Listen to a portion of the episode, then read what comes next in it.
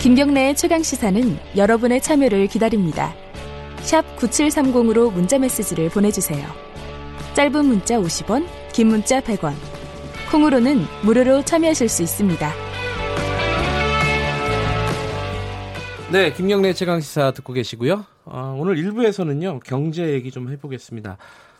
걱정들 많으시잖아요, 경제 얘기. 특히 이제 경제 그러면은 그런 생각들을 많이 하시는 것 같습니다. 어, 일본의 뭐 잃어버린 20년 뭐 이런 얘기도 하면서 우리가 일본으로 따라가는 거 아니냐, 어, 일본처럼 되는 거 아니냐는 걱정도 있고 한편으로는 야 일본이 얼마나 대단한 나라인데 어, 일본을, 일본보다 우리가 굉장히 좀 뒤처져 있다. 아직도 이런 생각을 갖고 계신 분들이 있고요.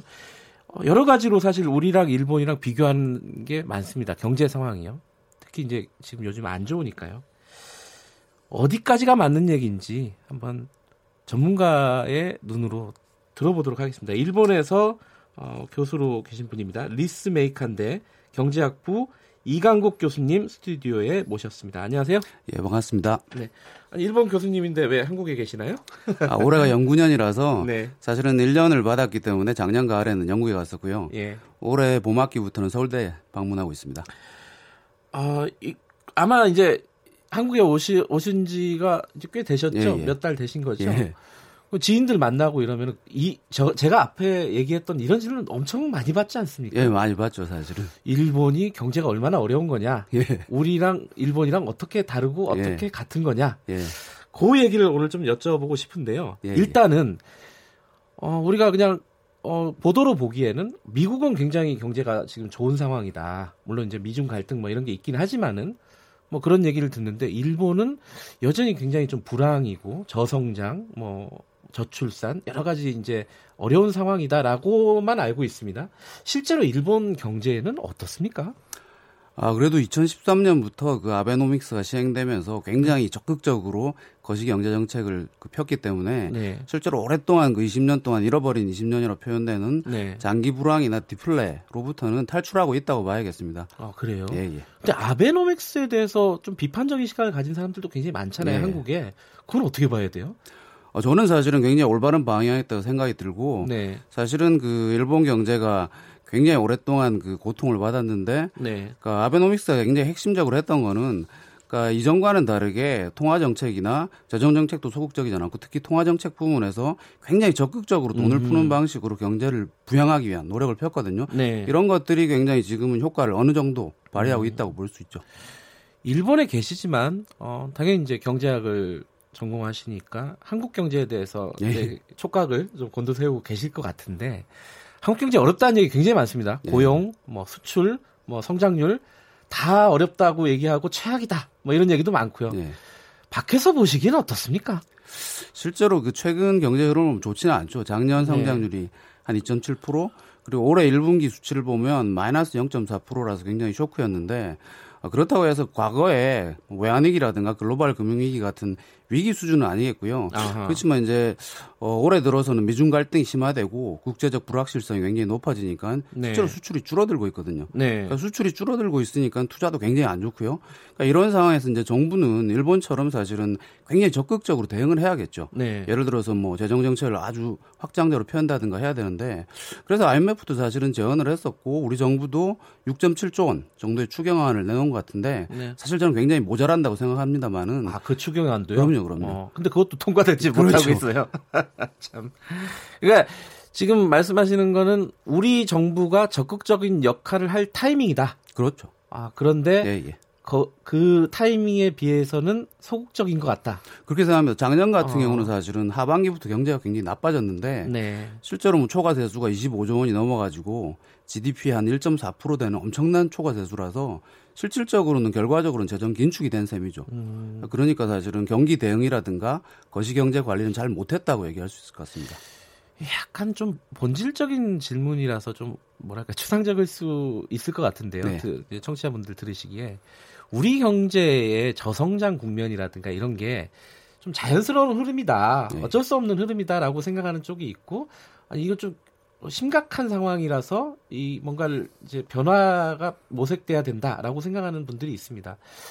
교수님께서는 어느 쪽이세요? 물론 이렇게 딱 잘라서 얘기하기 네. 쉽지는 않지만은 사실은 경제가 성장하고 이제 성숙해지면은 네. 과거에 비해서는 당연히 성장률이 떨어지죠. 그리고 네. 한국 같은 경우는 일본도 그렇지만 인구가 사실은 그 출산율이 굉장히 낮지 않습니까? 네. 그래서 장기 전망을 해보면 더욱더 낮게 나오는데 그럼에도 불구하고 저는 그 사회적으로 혹은 정부가 할 수 있는 역할은 굉장히 크다고 생각합니다. 음. 사실 한국 경제에서 이제 내수가 굉장히 부진해 왔고요. 네. 외환위기 뒤에 불평등도 심화되고 그리고 이제 그러니까 국민 경제 전체에서 소득에서 노동자가 가져가는 네. 임금의 몫인 노동소득 분배율도 하락해가지고 그런 부분들이 사실은 내수 둔화에 영향을 많이 미쳤기 때문에 이런 부분들이 사실은 그러니까 최근에 성장률 하락에도 중요한 음. 사실은 역할을 했을 텐데 그런 면에서는 그러니까 경제 구조를 좀 더 평등하게 바꾸고 공정하게 바꾸고 네. 이렇게 이제 구조 개혁을 하는 노력들이 장기적으로 봤을 때 생산성과 그리고 성장에도 도움이 될 수 있고요. 아주 멀리 보면은 당연히 출산율을 높여서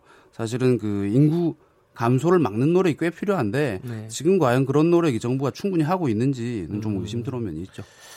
사실 제가 지금 드리는 질문에 대해서 교수님이 어떻게 생각하는지 제가 사전 정보가 없습니다. 어떤 부분이냐면은 어 그러니까 일본 경제나 한국 경제에 대해서 전반적으로 평가하시는 부분들은 제가 이제 칼, 칼럼이나 인터뷰 네, 통해서 이제 봤는데 어, 지금 우리 정부가 하고 있는 소득주도 성장이라든가요. 이 논란이 좀 있지 않습니까? 네, 예. 최저임금 인상이라든가 그렇습니다. 여러 가지 그런 어떤 정책에 대해서는 어떤 견해를 갖고 계세요? 예, 저도 해외에서 굉장히 관심 깊게 예. 아, 보고 있었는데요. 실제로 그 영국에 갔을 때도 그러니까 해외도 진보적인 그 케인스주의 거시경제학 하는 친구들이 굉장히 많은 관심을 가지고 보고 있습니다. 한국 경제에 대해서요. 예, 예, 그럼요. 네. 특히 어. 이 정부가 이제 소득주도 성장 굉장히 진보적인 입장인데 전 세계적으로 선진국 중에서 이런 그 정책 아젠다를 제시한 정부는 거의 드물기 때문에 어허. 굉장히 그 드물고 주목을 많이 받는 사례인 거죠. 아. 근데 이제 결과적으로 봤을 때 그러니까 소득주도 성장이 사실 한 2년 정도 네. 그러니까 신정부가 들어오고 지났는데 성공을 했느냐라고 물어보면 사실은 성공했다고 말하기 어려운 상태라고 생각이 들고 네. 아, 그럼에도 불구하고 몇몇 성과는 있다라고 생각합니다. 사실 음. 작년에 그 데이터를 보면은 임금 불평등 부분은 굉장히 줄어들었고요. 음흠. 그리고 이제 가구 소득의 불평등은 확대됐지만 실제로 이제 근로자 가구만의 소득을 봤을 때는 어, 굉장히 다들 올라갔거든요. 그러니까 사실 한국의 불평등이나 이 빈곤 문제, 음, 노동시장 바깥에 있는 근로자 외 가구에 사실은 노령 가구가 주로 포함이 될 텐데 네. 그런 부분의 문제라고 생각이 들고 그리고 성장 부분과 관련해서는 아까 말씀드렸듯이 성과가 좋지는 않았는데 네. 그러니까 작년에 이제 아까 얘기 드렸듯이 재정 정책에서 네. 굉장히 실패한 부분, 긴축이 너무 심했던 부분 이런 부분들이 꽤 사실은 책임이 있다라고 생각을 합니다. 교수님도 케인즈 학파 아닙니까? 그럼요. 예. 그렇죠. 예, 알겠습니다. 일본 얘기 조금 더 하면요. 일본이 그러니까 뭐 경제가 이제 일본은 우리보다 이제 뭐 상대적으로 성숙한 경제 아니겠습니까? 어, 경제 성장률이나 이런 부분들은 좀 이렇게 저하가 됐다 하더라도 노동 시장이나 이런 부분들은 우리가 좀 뭐랄까요? 부러워해야 되는 상황이 네. 아닐까. 되게 안정적이고 우리랑 다른 게 어떤 게 있습니까? 이게 막연하게 그런 생각은 있어요. 일본이 우리보다 노동 시장이 굉장히 안정적이다. 이런 얘기는 많이 하는데 실제로 뭐가 달라요, 우리랑? 실제로 이제 거의 완전 고용 상태죠. 지금요. 예, 일단 대학생들이 졸업을 하고 나면 일자리를 구하기가 아주 쉽기 때문에 어, 취직 희망자 비율로 계산해 보면 98% 정도. 네. 그러니까 쉽게 이제 취직을 할 수 있다고 나오거든요. 그리고 청년 실업률이 약 4% 정도밖에 안 되기 때문에 그래요? 한국보다는 굉장히 다른 현실인 거죠. 그게 쭉 장기적인 추세입니까? 아니면 요새 그 아주 근래 드, 어, 나오는 현상입니까? 일본이? 그래서 사실은 청년층 인구가 상대적으로 많이 줄었기 때문에 아, 뭐 일손이 있군요. 부족한 그런 구조적인 인구적인 면도 있을 텐데 음, 네. 아까 말씀드렸듯이 2013년 뒤로는 아베노믹스와 같이 그런 적극적인 노력에 의해서 경기가 꽤 회복됐기 때문에 그 효과도 있는 거죠. 아하. 실제로 2000년대 초반까지는 굉장히 안 좋았어요. 예. 그럼 이제 사실은 일본 경제가 뭐 여러 가지 뭐 논란이 있겠지만 어쨌든 노동 시장에서 우리가 배울 점은 네. 어떤 게 있을까 이런 생각이 들어요. 제가 보기에 사실 친구들도 많이 그런 질문을 예. 하는데 이제 제가 70년생인데 친구들 만나면 벌써 회사에 나와가지고 옷 벗은 친구들이 꽤 있거든요. 아, 그런 얘기를 일본에 가 친구들하고 하면 깜짝 놀래요. 어, 진짜요? 예, 사실 일본이나 유럽도 마찬가지인데 한 회사에서 굉장히 오랫동안 일을 합니다. 예를 들어 60세나 뭐 더 넘어서까지 일을 하고 이제 그만두는데 한국은 그렇게 따지면 대기업 사무직 같은 경우도 보통 한 50살 정도 되면 네. 그러니까 회사를 나오는 경우가 많지 않습니까? 그러니까 그런 면에서는 굉장히 안타까운 면이 있죠. 그런 게 사실은 우리나라가 이제 다른 선진국에 비해서 자영업 비중이 굉장히 높은 그런 현실하고도 관계가 있을 테고요. 음.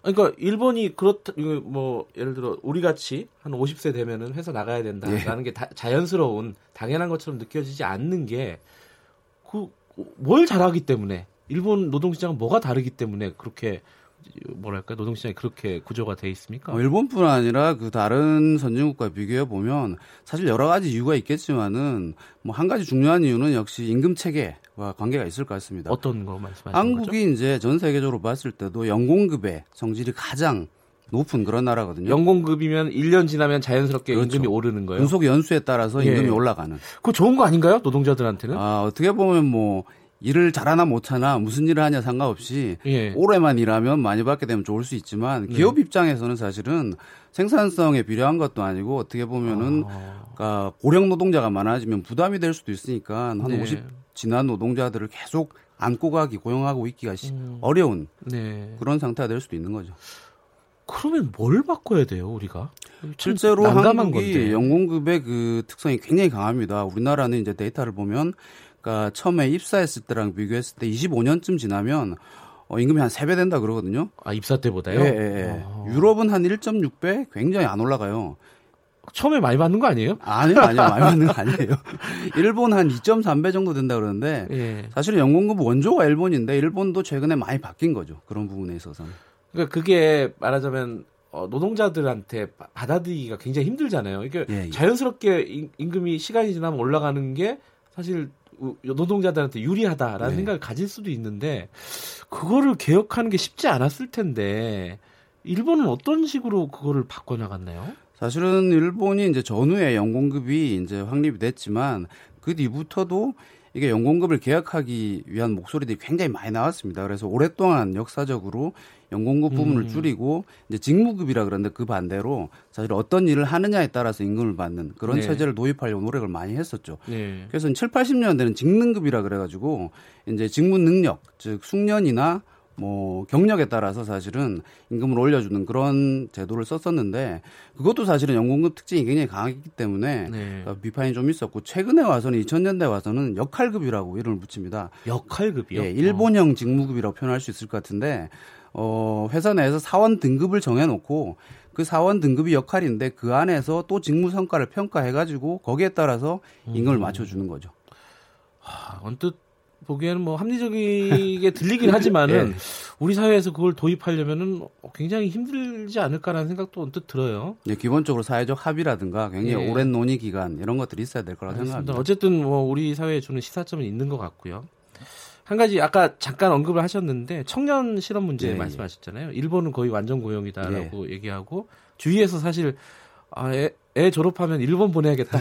그렇게 얘기하는 사람 있어요, 실제로. 예, 제 친구들도 있습니다, 실제로. 아, 진짜 그래요, 일본? 예, 예. 어, 그래. 근데 예전에 일본 뭐 프리터족이라 그러니까 아르바이트만 예. 하고 일 안 하고 뭐 니트족이라 그래 가지고 이 일할 의욕이 없는 그런 세대 이런 얘기 일본 되게 많았는데 그게 좀 극복이 된 상황이에요, 일본이? 그렇죠. 그런 얘기가 이제 90년대 중후반, 2000년대 초반에 이제 경제 안 좋을 때 네. 사실은 취업 빙하계 세대라는 이름을 붙이기도 하는데 아예 취업이 안 된다. 네, 그때는 네. 이제 한국만큼 굉장히 상태가 안 좋았으니까 그때 취업 시장에 나온 그 대졸자들이나 고졸자들은 사실은 좋은 정규직을 찾기가 어려웠고 주로 비정규직을 전전하거나 그렇죠. 아니면 취업이 안 되는 예. 그런 경우도 그렇게 들었거든요. 예. 그거 그러니까 경제가 좋아지면서 자연스럽게 그럼요.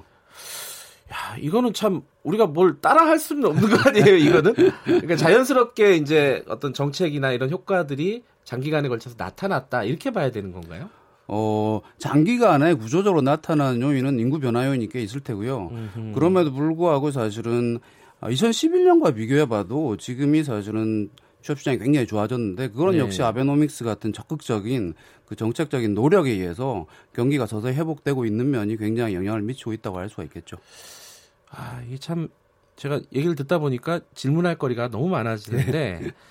사실 좀 뭐랄까 큰 얘기로 마무리를 해야 될 것 같아요.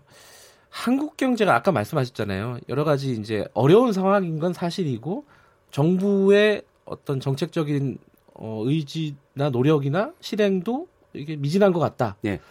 그럼 한국 경제는 앞으로도 크게 나아질 기미가 없다 이렇게 봐야 되는 겁니까? 너무 비관적일 것 같긴 한데 어떻게 보세요? 아, 그건 진짜 비관적인 생각이신 것 같고요. 예. 사실은 경제도 그렇지만 어, 경제 주체들이 또는 정부도 굉장히 중요한 정책이 네. 주체인데 네. 어떤 노력을 하느냐에 따라서 충분히 미래는 새로이 만들 수 있는 그런 그러니까 상태라고 생각을 하기 때문에 네. 우리 경제에서도 사실은 일본을 보고 옛날에는 일본처럼 되지 않으려면 뭐 이런 질문을 저도 많이 받았거든요. 그러니까요. 근데 지금은 현재 일본을 보고 오히려 일본처럼 되려면 어떤 노력을 해야 되는가 아. 이런 질문을 던져야 될 때가 아닌가라고 생각을 합니다. 그래요. 한국 마지막 희망을 주는 말씀을 좀 예. 여쭤보면 한국 경제의 강점은 뭐가 있습니까?